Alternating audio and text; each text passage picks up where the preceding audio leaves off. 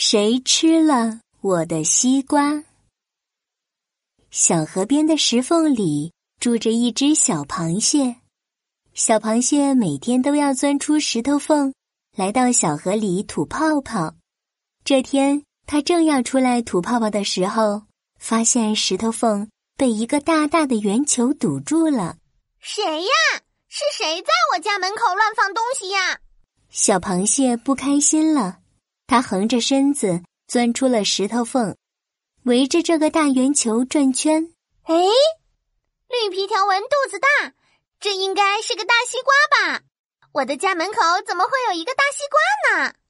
小螃蟹这边看看，那边看看，甚至悄悄溜到岸边看了看，一个小动物都没有看到。谁的呀？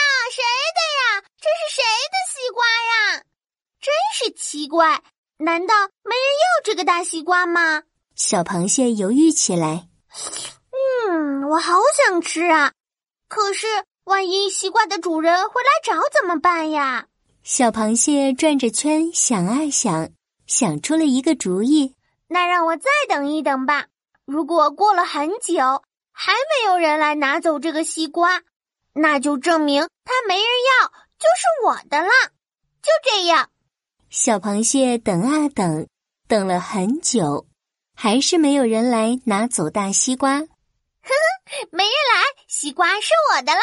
我已经等不及要吃甜甜的大西瓜了。小螃蟹举起自己的小钳子，一下又一下，把大西瓜挖出了一个洞。西瓜洞里流出甜蜜的西瓜汁来，小螃蟹迫不及待的吃了起来。哇，甜甜的，凉凉的，太好吃了！但是小螃蟹太小了，它才吃了一点点，肚子就撑得鼓鼓的了。呃，西瓜真是太好吃了，我要去睡个午觉再来吃。小螃蟹说完，心满意足的回到了石头缝里睡觉去了。它刚回到石头缝，一群小鲤鱼就摇着尾巴游了过来。他们是被西瓜甜蜜的西瓜汁吸引过来的，小鲤鱼们七嘴八舌的讨论起来：“这是什么呀？好甜啊！我好想尝一口啊！肯定是别人不要的，他尝了一下不喜欢吃，就丢在这儿了。嗯，一定是这样的。那我们吃了吧！”小鲤鱼们一拥而上，钻进西瓜洞里，大口大口的吃了起来。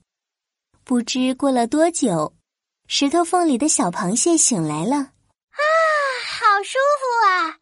我要继续去吃我的西瓜了。小螃蟹刚出来，就被眼前的景象惊呆了。西瓜里竟然有一群小鲤鱼！你们，你们快停下来！这是我的西瓜，你们怎么能乱动别人的东西呢？小鲤鱼们愣住了。原来这个西瓜是小螃蟹的呀！其中一条小鲤鱼不好意思地说：“原来这是你的西瓜呀！啊，对不起，小螃蟹，我们还以为这个西瓜没人要了呢。”小螃蟹气呼呼的钻到空空的西瓜洞里，想看看还有没有西瓜可以吃。